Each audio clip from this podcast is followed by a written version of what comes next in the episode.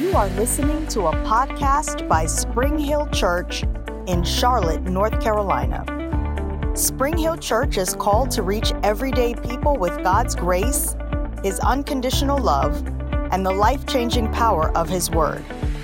Thanks for listening, and if you would like more information, you can visit us online at springhill.cc.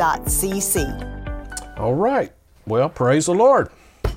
Father, we thank you tonight for your goodness and your faithfulness in our lives. Lord, thank you for your mercies that endure forever.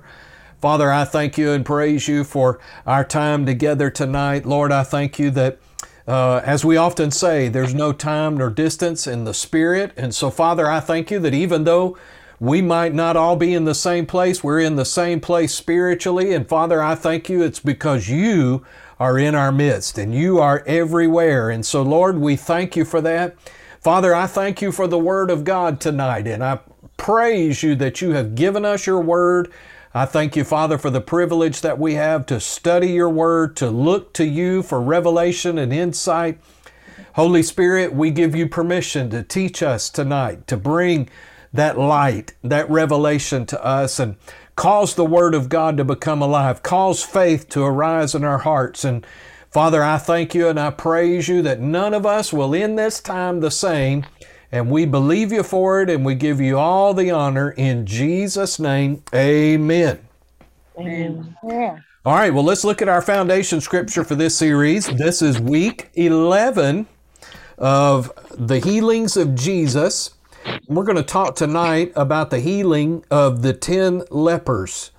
And so I'm real excited about that. But let's look at John 21 and 25.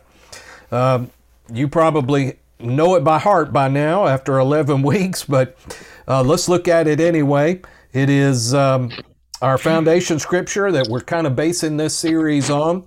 And I'm going to read it to you out of the New King James. It says, "And there are also many other things that Jesus did, which if they were written one by one, I suppose that even the world itself could not contain the books that would be written."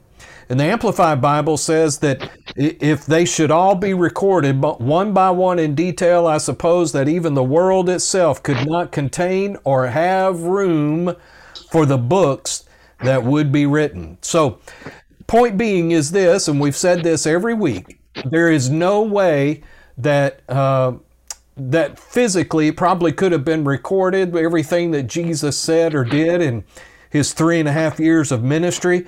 But thank God the Holy Spirit saw to it that what was important, what was necessary for us was recorded. And so we are taking the time to look at these 19 cases of healings that occurred in Jesus' ministry. And of course, as we just read, there are many, many more people that were healed under Jesus' ministry, but I thank God that we do have record of these 19 cases so that we can look at them, we can study them, we can glean truth from them. And as I've said to you every week, the reason that we're doing this is if we can find out what those people did to receive from the Lord Jesus, then we can get what they got.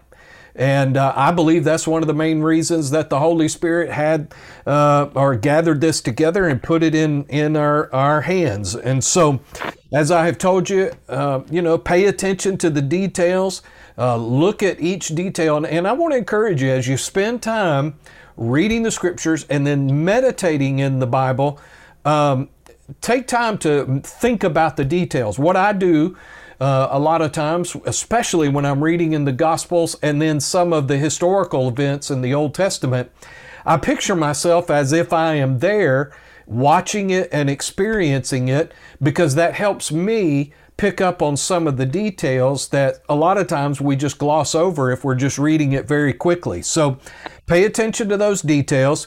Again, two of the goals rather, that we're looking to gain from this study is not only how to receive healing for ourselves, but how we can effectively minister healing to other people.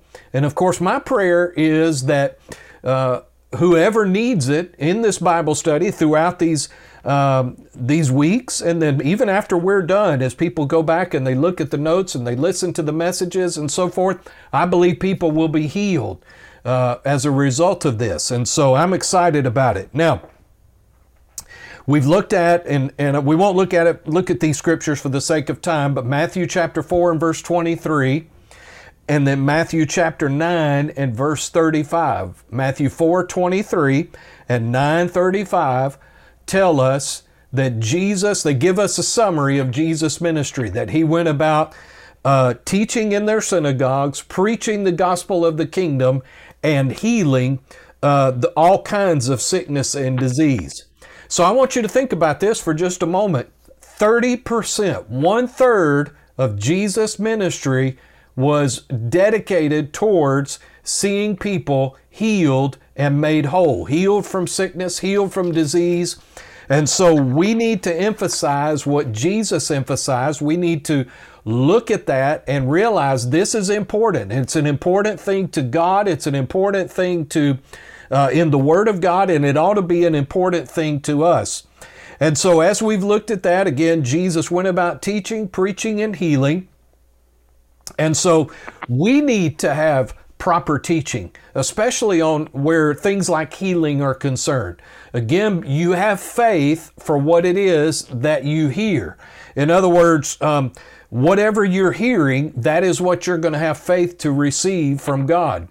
So again, I encourage you, whatever it is that you might need from God at the moment, whether it's a physical need, whether it's a financial need, you might need peace, whatever it might be, go to the Word and find out what the Word says about that particular subject, and let that get down in your heart and let it grow and develop your faith.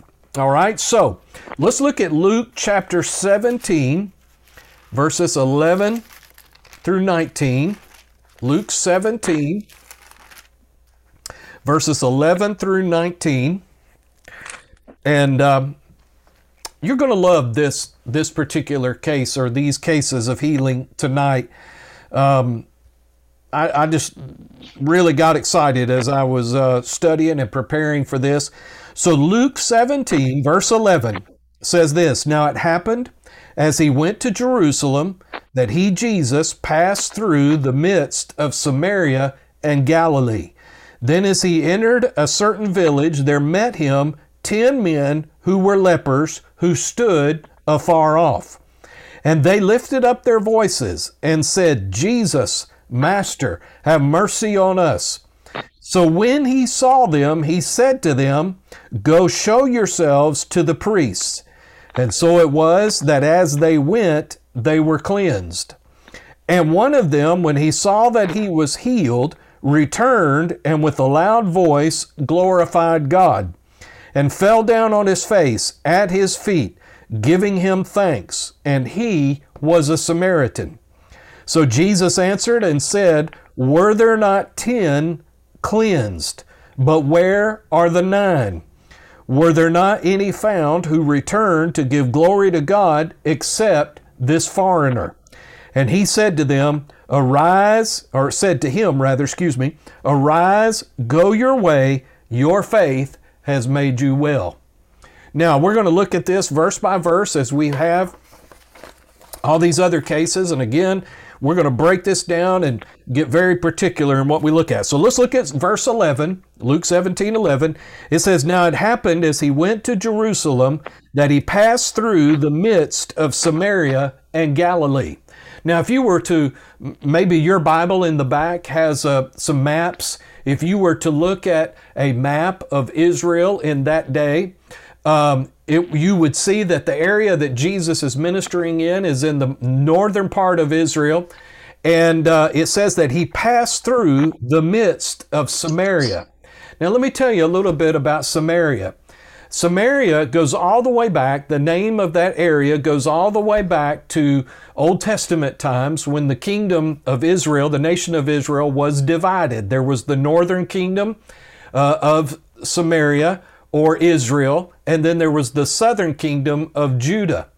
Now what happened is, as the kings and the people that were ruling in the northern part became more and more wicked, If you'll recall, one of the instructions that God gave the children of Israel was is that they were not to intermarry with people outside of their nationality. They weren't to cohabitate with them. They weren't to learn their ways and so forth and so on. But what happened is when the northern kingdom of Israel became more and more wicked, they married into a lot of the nationalities or the people that lived around them. And so, long story short, what ended up happening is a great area, great section of this part of the country became half-breed Jews. In other words, they were not 100% Jewish anymore. And so this part, the city of Samaria, was the capital of Israel, the northern kingdom. But after time, this whole area became known as Samaria. And now fast forward to Jesus' time, this area was very much looked down upon by the Orthodox Jewish people who lived in the rest of the nation. And particularly the closer that you got to Jerusalem, the more the people were more Orthodox in their beliefs. And so they did not regard or they didn't esteem at all the people of Samaria. If you'll recall, you remember there was a lady who came to Jesus asking for healing for her daughter. And Jesus he made a statement to her. He said, it's not proper to take the children's bread and cast it to dogs. And of course, Jesus was trying to get her attention and break through some religious thinking of hers. But my point is this, is that outside of the Orthodox Jewish people, they looked at these others as less than and lower than. Now here's something, and the reason I'm emphasizing this so much, notice that it says that Jesus passed through the middle of Samaria. So here these people were not regarded, they were considered less than by the rest of the nation, but Jesus walked right through the middle of them. Because here, and a couple of things to note, religious tradition was not going to tell Jesus where he could go and who he could minister to. It didn't dictate to him who he could talk to and who he could not talk to. If you'll remember, there was another lady that Jesus met at the well and had a conversation with her. And you remember they had a lengthy conversation, and she's the one that had been married 5 times and so forth and so on. And Jesus had this interaction. So here's what I want you to see is that Jesus went wherever people were hurting and had need. And he still does the same thing today. Jesus goes wherever there are people who need him.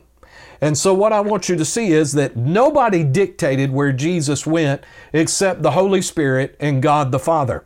So anywhere that there were hurting or hungry people, Jesus went there, and he did not care what people would think about it or say about it when he went there.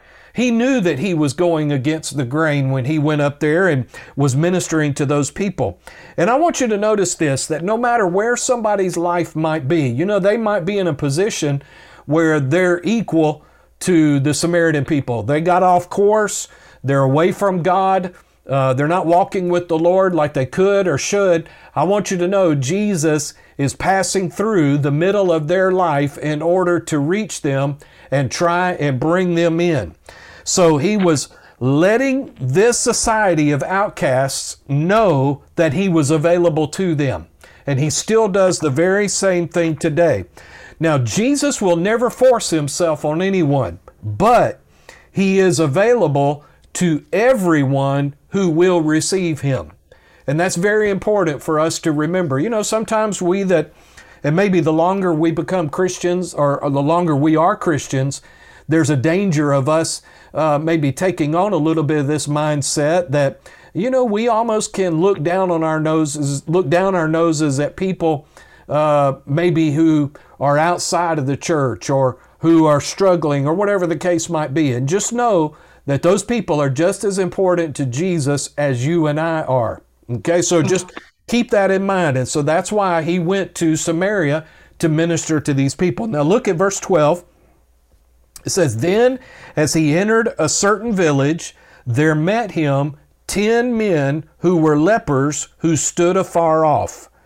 Now these men, again, to just refresh you on Jewish law, if someone had suspected that they had caught leprosy and they began to have some of the symptoms of it on their body, then what they had to do is go to the priest and let the priest examine them, and the priest could determine whether they were now had leprosy and had to be outcast from the rest of society.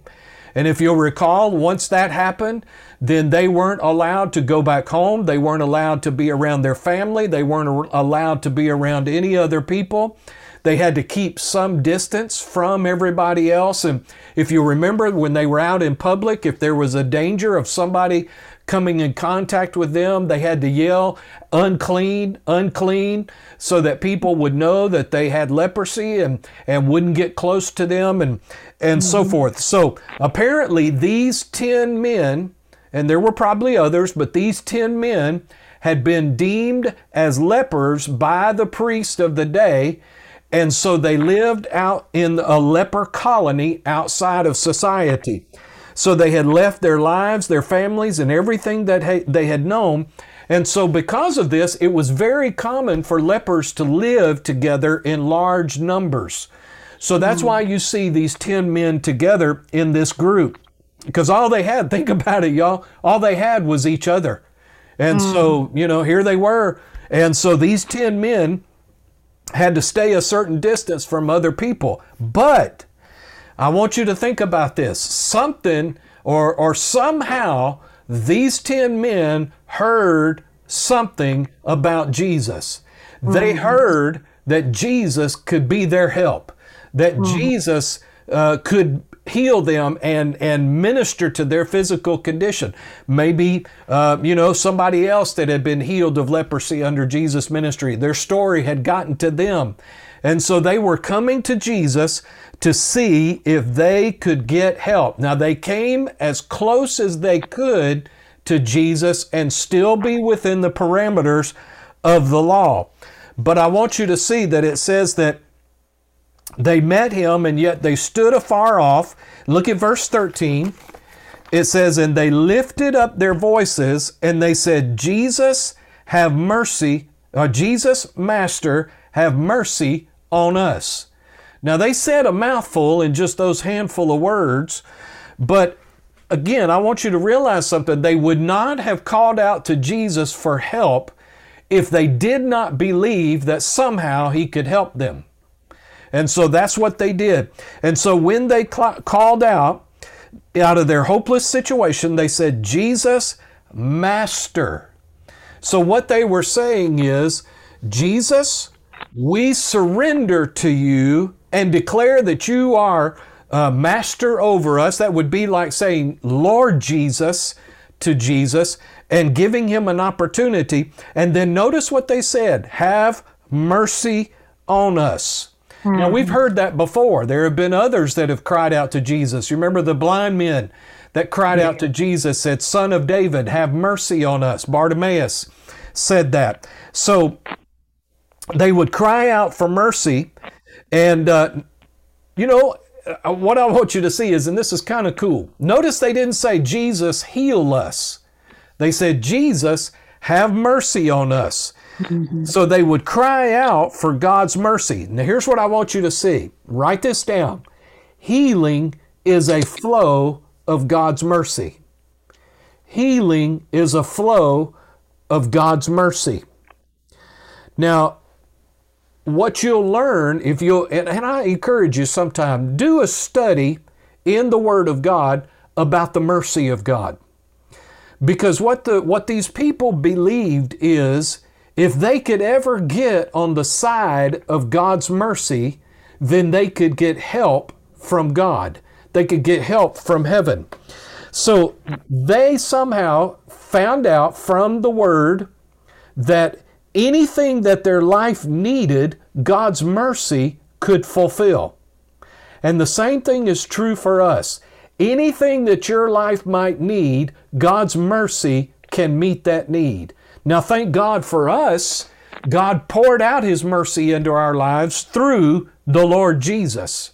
Okay? Mm-hmm. Now, I'm reminded, just write this scripture down, write this reference down, Lamentations 3:22-23. Lamentations 3:22-23.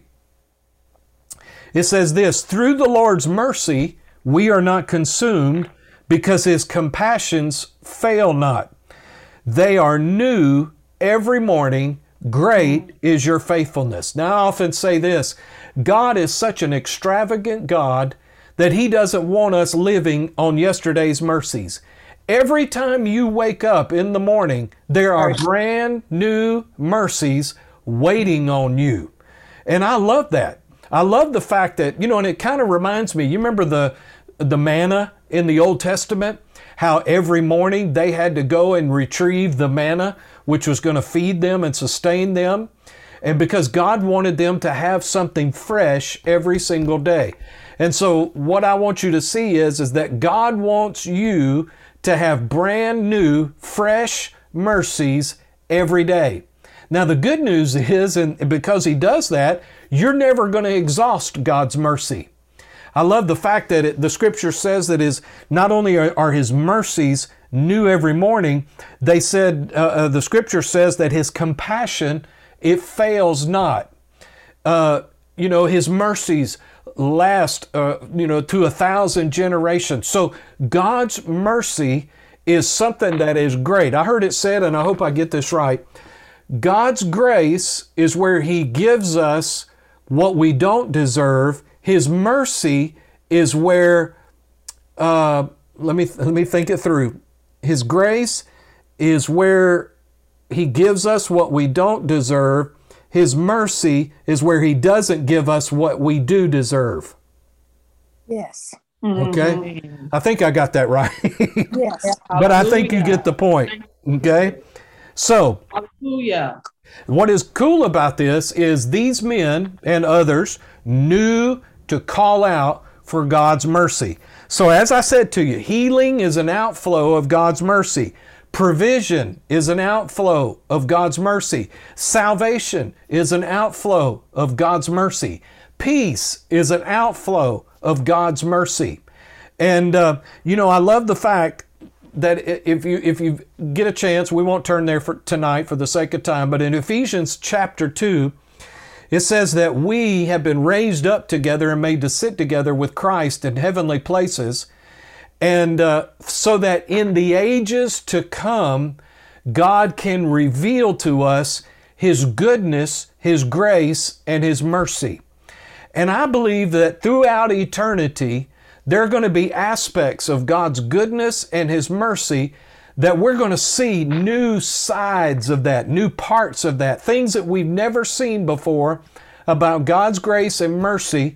And it's going to be absolutely awesome that, you know, and think about this, for eternity, we're going to look to the throne of God and we're going to see something about His goodness and His mercy we've never seen before. And so that's just how vast and that's how great His goodness and His mercy is. Now, write this statement down. The mercy of God contains all the help of God. The mercy of God contains all the help of God. So if you can learn to rely on God's mercy, you can obtain His help. If you can receive God's mercy, you can obtain God's help. Now, somebody might say, well, how do I receive God's mercy? Let me ask you a question. How did these 10 men receive God's mercy? They asked for it and they spoke words of mercy. Yeah. Mm-hmm. The way you receive from heaven is to believe in your heart and to say with your mouth. So the way you receive God's mercy is to believe in your heart that God is a merciful God and then say, Lord, I receive your mercies today. I thank you for brand new mercies today. I thank you that your mercies are new every morning. All right, so let's look at verse 14.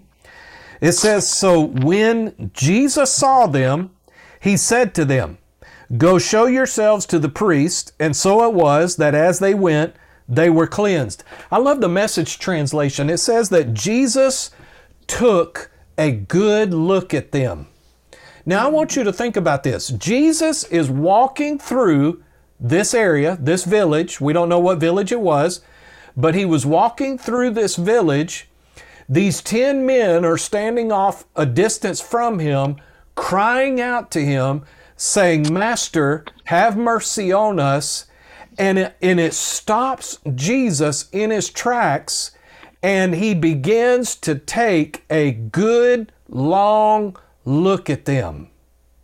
Now, another thing I encourage you to study, I'm not going to say a whole lot about it tonight, but look in the Old Testament at what people would often pray about when they would say, "Lord, don't turn your face from me."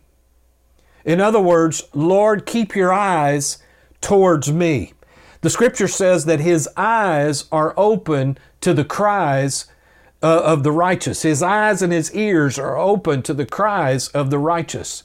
So what I want you to see is that Jesus stopped. He takes a good look at these men, and then something very unusual happened. He didn't move towards them. He didn't lay hands on them. He didn't do any of the other methods of healing that he administered to other people. Notice what he said. He said to them, "Go show yourselves to the priests." Now, what's interesting about that is, and we've emphasized this with some of the other cases, Jesus did for them the best thing he could have ever done for them. What was that? He spoke to them. Mm-hmm. He gave them his word. And listen to me. The word of God, the word of Jesus is more important than having someone lay hands on you. The word of Jesus is more important than someone spitting on you, as we often saw or sometimes saw Jesus do. My point is this: Jesus didn't have to go lay hands on them. All he had to do was speak a word. Now, what's interesting about this word that Jesus spoke when he said this, he said, "Go show yourselves to the priest."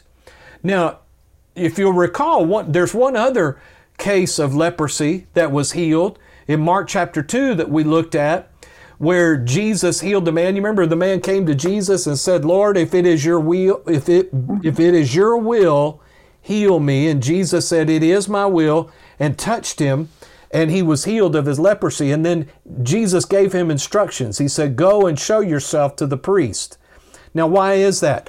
Because according to Jewish law, if someone was cleansed of their leprosy, if the leprosy was stopped and the process of that disease was stopped, then what they were supposed to do is go and get re-examined by the priest, so the priest could determine if they were indeed healed, and then he would give them permission to enter back into society. And so notice what Jesus' words were: "Go show yourselves to the priest." Now I want you to think about this. He told them to do something based on something they had not received yet. He told them, "Go show yourself to the priest," as though they were already healed. Yes. Okay? Now get that. You remember Romans 4 says that God calls those things which be not as though they were. So Jesus tells them, he said, "Go and show yourself to the priest." Now, here's what's cool. Notice what happened. It says, "And so it was as they went, they were cleansed," or they were healed. Now, here's what I want you to see. Jesus told them to do this before they ever got healed. And if they believed and obeyed what the word was to them, then as they turned and went, their healing was manifest. So again, this is the same pattern we have seen over and over again in several of these cases of healings, where Jesus would speak a word to someone, give them an instruction of faith, And the moment that they obeyed that instruction is when the manifestation or the fulfillment of that healing would come. What if these guys, one or two of them or whatever, what if they had said, well, there's no reason for me to go and show myself to the priest. The only reason you go show yourself to the priest is if you've been healed or you've been cleansed of leprosy. And they start looking around at their bodies and they're like, nothing has happened yet. Or nothing has happened. That's dumb for me to go to the priest at this point. So I'm going to go home and I'm going to wait till my healing manifests. And then when it manifests, I'll go and show myself to the priest. Well, guess what? If that was the attitude that they would have had, they would have never received their healing. But what happened is they had enough faith to hear what Jesus told them, to obey what Jesus told them. And it says, and as they went, they were cleansed.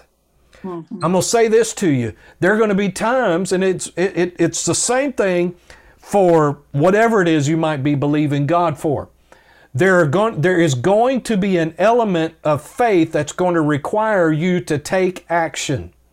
And as you take action is when the power of God will show up to do the work.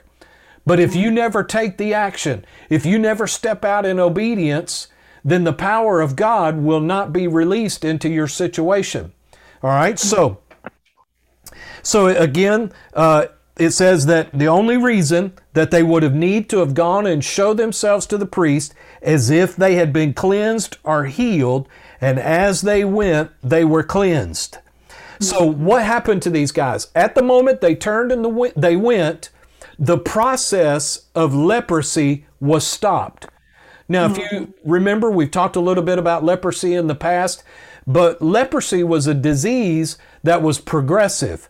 It would go to work on your skin, and over time, it could cause you to lose appendages, fingers, maybe a part of your nose or an ear or something. It's a horrible disease. And so when these men turned and went to go show themselves to the priest, the process of leprosy was stopped. So no more damage was going to take place. All right. So there's an important reason that I'm telling you that, and we'll see that in just a moment. So when we need a miracle in our lives, God will always give us a word to obey. It will either be words, instructions from the written Word of God, or it might be something that you have an unction in your spirit. So there will always be an instruction for you to obey. So go to verses 15 and 16. Verses 15 and 16. And it says this, and one of them, when he saw that he was healed. Now all 10 turned and went.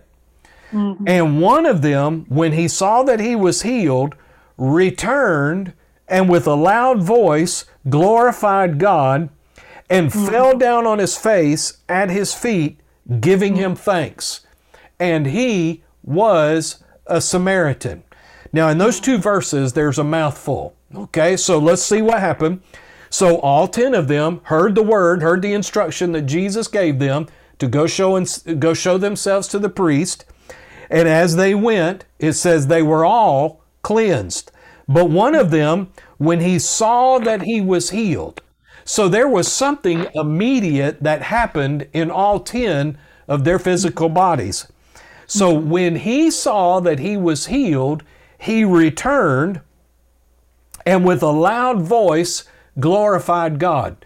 Now, again, I like to picture these things in my mind because it helps me. We don't know how far away he got from Jesus, but we know that they were at least some distance away from Jesus just because of the leprosy. And so it says that as he turned and went, so he was walking away from Jesus. He got some distance away from Jesus. He saw that he was healed. He turns and he begins to come back to Jesus. And it says, and with a loud voice, he glorified God. Now, here's what I want you to see. He must not have seen anything when he first went, but as he obeyed what Jesus said, he was healed. Now, what happened? I looked it up in the Greek, and it says when he, with a loud voice, glorified God. This is interesting. In the Greek language, it's two Greek words put together. It's the Greek word megas, M-E-G-A-S, and the Greek word phone, P-H-O-N-E, spelled like our phone, okay? What happens when you put those two words together in the English language? It spells megaphone. Megaphone. Okay? What do you do when you need a megaphone or you use a megaphone? What are you trying to do? You're trying to be heard. You're trying, yes. You get loud. You're wanting to raise your voice. You're wanting to express yourself. All right. So what happened is this guy got so excited because he had been healed, even though he was a distance away from Jesus. He began to yell at the top of his lungs and thank God that he had been healed. I want you to think about that for just a moment. If you had been dealt this horrible disease and you had lost everything that you had lost your family, lost your job, lost your home, and now you were living in the outskirts of town with other people who are sick like you. And I want you to also think about something. You know, because they couldn't go work a job, they didn't have a steady source of income.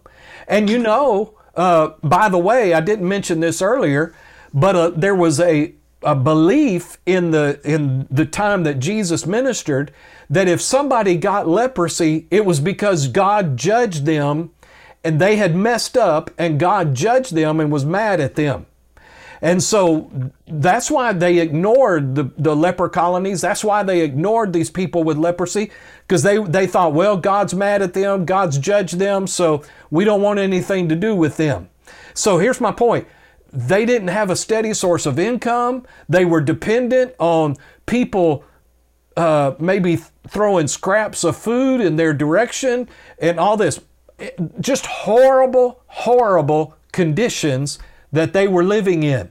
And so what I want you to see is this man turns, or all 10 of them actually turn, walk away from Jesus. All of them get healed in the sense that the leprosy is stopped. He realizes what has happened and he begins to yell at the top of his lungs, not just yelling anything, but it says that he glorified God.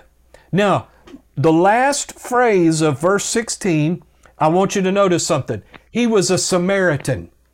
Mm-hmm. Now think about this with me. He was not an Orthodox Jew. He didn't attend synagogue. He didn't know what the Torah said. He didn't know the right way to worship. The only thing he knew was, I got healed and I'm thankful for that. And so he didn't know the formal official way to worship. The only thing he knew to do was to get loud and glorify God. Listen, I think there's sometimes when we need to lose our formality, when we need to glorify God with a loud voice.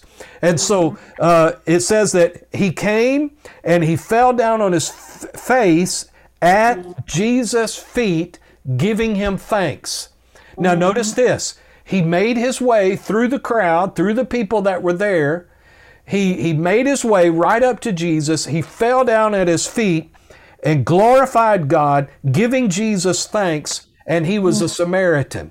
Now, this is just absolutely awesome because, and I love the fact that Luke noted that he was a Samaritan. In other words, he was about as religiously trained as a rock. Okay, he knew nothing about religion.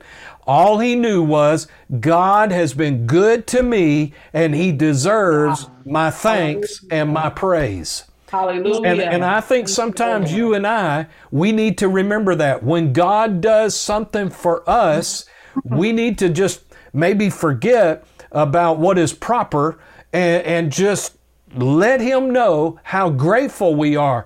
You know, sometimes I'm quickened and as I was studying this you know, I was thinking about this. I had to examine my own heart. Have there been times when God has done something for me and I was kind of passive in my thanks? Or did I maybe not make a big enough deal about it as I should? Or it just has kind of become routine and mundane. And I never want to let God moving in my life become routine, so routine and mundane that I don't do what I need to do in giving God thanks, okay? So before this moment, he was visibly a leper, but now he's loudly healed, all right? Mm-hmm. And that's so important. So let's go to verse 17. Mm-hmm. So it says, so Jesus answered and said, were there not 10 cleansed, or 10 that were healed? But where are the 9? In verse 18, were there not any found who returned to give glory to God except this foreigner? Okay. Now, why would Jesus ask that question? Why would Jesus ask the question, were there not 10 that were healed? But where are the 9? Now, before I answer that question, I want to preface this. Jesus is not on an ego trip. He doesn't need you and me patting him on the back saying, you did a good job. Attaboy. He doesn't need that. Okay. Jesus is not so insecure that he needs praise from people in order to validate himself. All right. So I want to say that up front. So when Jesus asked this question, were there not 10 cleansed, but where are the 9? Here's why he asked that question. His expectation was that all of them would return to him and give him thanks. Mm-hmm. His expectation was that they all would return and give God glory for what God had done for them, and because it was important enough to them. Mm-hmm. Now, I want you to notice something. It not only should have been important to them, it was important to him. Mm-hmm. So that's why I said what I said. We need to examine our hearts sometimes and make sure that mm-hmm. we are thankful for what Jesus does for us. Now, amen. Only one person, one man, returned to express proper gratitude for what they all had received. And so again, examine your heart. Ask yourself, are we showing proper gratitude to the Lord for what he's done in our lives? And only you can answer that. So just make sure. Now, here's why, one of the reasons why, and that is this: a heart of gratitude will keep the door shut from allowing the devil from being able to steal from you what you have received. Let me say that again. A heart of gratitude is what will shut the door on the devil, allowing him from being able to steal what you have received. See, I believe that the moment that we lose our gratitude, that opens the door for the enemy to be able to come in and steal from us whatever it is that we have received. In this case, healing. And I think it's important for us to maintain this heart of gratitude. Because listen, it's going to be hard for the devil to steal your healing from you when you spend the majority of your time. Lord, I just want to take a moment. Thank you for healing my body. Thank you, Lord, for all that you've done for me. Thank you for the way that you take care of me. Thank you for providing for me. See, that's going to shut the door on the devil from being able to steal that from you. Okay? Now, look at verse 19, and it says this: and Jesus said to him who? Who's he talking to? The leper. What leper? The one that came back to worship him. The one that came back and worshiped him, and he told him something. He said this. He said, arise, go your way, your faith has made you well. The King James, the original King James, says something a little different. It says, arise, go your way, your faith has made you whole. Whole. Mm-hmm. Now, I want you to think about this. Jesus gave them a word. He said, go and show yourselves to the priest. And the Bible says that as they turned and went, they were cleansed. What happened?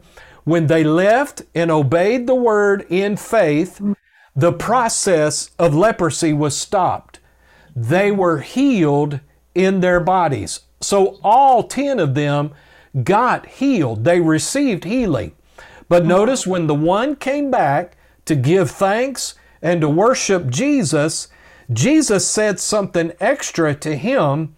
He said, go your way, your faith has made you whole. What does that mean, made you whole?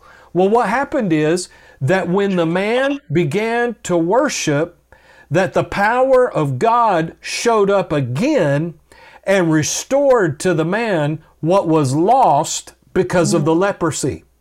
In other words, if he had lost an ear, then his ear was replaced. If he had lost a finger, then his finger was replaced. Now, here's what I want you to see. All 10 got healed, but only one got made whole. Now, what was the key to him being made whole? It was his worship. Now, notice what Jesus said. He said, your faith has made you whole. Notice he didn't say, your worship has made you whole. He said, your faith has made you whole. What does that tell us? That in Jesus' mind, worship is equal to faith. Worship is equal to faith. Here's another way of saying it. Worship is one of the highest flows of faith. In other words, worship is one of the highest ways that you can display your faith is through your worship. Now, when the man began to worship, the power of God showed up again and began to minister to the man again. And as I said to you, restored to the man what was lost because of that disease. Now, let me go back to verses 17 and 18. Remember, Jesus asked the question. He said, were there not 10 cleansed? But where are the 9? Were there not any found who returned to give glory to God except this stranger, this foreigner? Why was Jesus disappointed? Remember, I said to you, it's not because he needed their worship or he needed their praise. No, Jesus was disappointed because, listen to me, he wanted to make all 10 of them whole, not just the one. He wanted all 10 of them to receive what they had lost, to receive back what they had lost. That he wanted all 10 of them to be restored and made whole, but only one was because of his worship. Now, what does that tell us? It tells us a lot. It tells us that if we will spend time in worship and we will worship God, that what God will do is go above and beyond what he does for the one who just receives healing. In other words, God will work and exceed the miracle of healing. He will cause a second part to happen and cause restoration to take place. And I love that. Okay? I love the fact. Let me refresh your memory. I tell you what. Go with me. Hold your hand there. We got a couple of minutes. Go over with me to Mark chapter 5. Keep your place there in Luke, but let's go to Mark chapter 5. And you remember the woman with the issue of blood that was healed? Okay. Yes. Notice when she came to Jesus, she fearing and trembling, in verse 33, Mark 5, verse 33, came and fell down before him and told him the whole story. Now notice what Jesus' response to her was. Daughter, your faith has, and the Old King James says the same phrase, your faith has made you whole. Go in peace and be, the actual language says, and be whole of your affliction or be whole of your disease. What happened? Because the woman fell down at Jesus' feet and testified about what God had done in her life. In other words, she did the same thing as that leper did. The power of God showed up And Jesus equated her praise to her faith, her worship to her faith, and it released the power of God to be able to produce wholeness in her life. Because remember, she was healed when she touched Jesus' garment. This is after she was healed. So now she's been made whole. What does that mean to this woman with the issue of blood?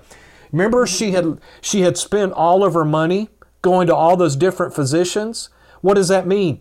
God was going to restore back to her what she had lost because of that disease. Relationships that she had lost. God was going to restore that back to her because that and restore that disease had taken from her. My point is this. If we will worship and not just receive from Jesus, but we will worship Him, then we will see the power of God go above and beyond what is expected. We will see the power of God bring restoration in our lives. Now, I love the fact that God will show up. He'll answer our prayers. He'll do what we are asking Him to do. But when we truly spend time worshiping Him, thanking Him for what He has done, then the power of God will go beyond just meeting the need, and I believe that it will show up and cause things to be better off than they were before the disease or before the need ever struck. All right, now, as I begin to wrap this up, again, Jesus wanted to make all 10 of them whole. And that's what disappointed Him. Again, it was not the fact that He needed all 10 of them to come and worship Him. No, He knew. He knows what happens when people worship Him, how the power of God will show up, and that He wanted all 10 of those men to receive the fullness of what He had for them. Now, there was a minister, a man of God. He's gone to heaven now. Maybe you've heard of him. His name's Norval Hayes, great minister. But the Lord really used him in ministering and teaching on how to receive healing, how to walk in healing, and so forth. And one of the things that he was very anointed to teach on was worship and how it relates to us receiving from God, and especially where healing is concerned. And he said this, he said, the Lord Jesus told him, he said that the Lord spoke to him and said this, my children basically love me, but they live in poverty, sickness, and defeat. They don't live in heaven's blessings because they don't worship me enough. Now notice he didn't say they don't worship me, period. He said they don't worship me enough. Now, as I was reminded about this again, you know, listen, as I study these things, I apply them to me just like I'm asking you to apply them to your life. So, you know, when I see these things and I'm reminded of that, it corrects me, it helps me, and helps me ask myself, am I worshiping enough? Am I worshiping the Lord enough? I remember Brother Hagin used to give the illustration and said, you know, that our prayer life ought to be like a scale. You remember the old timey scales where you had one side had a dish and another side had a dish and it was held up by something in the middle. And he said, don't ever let your requests outweigh your praise and your worship. All right.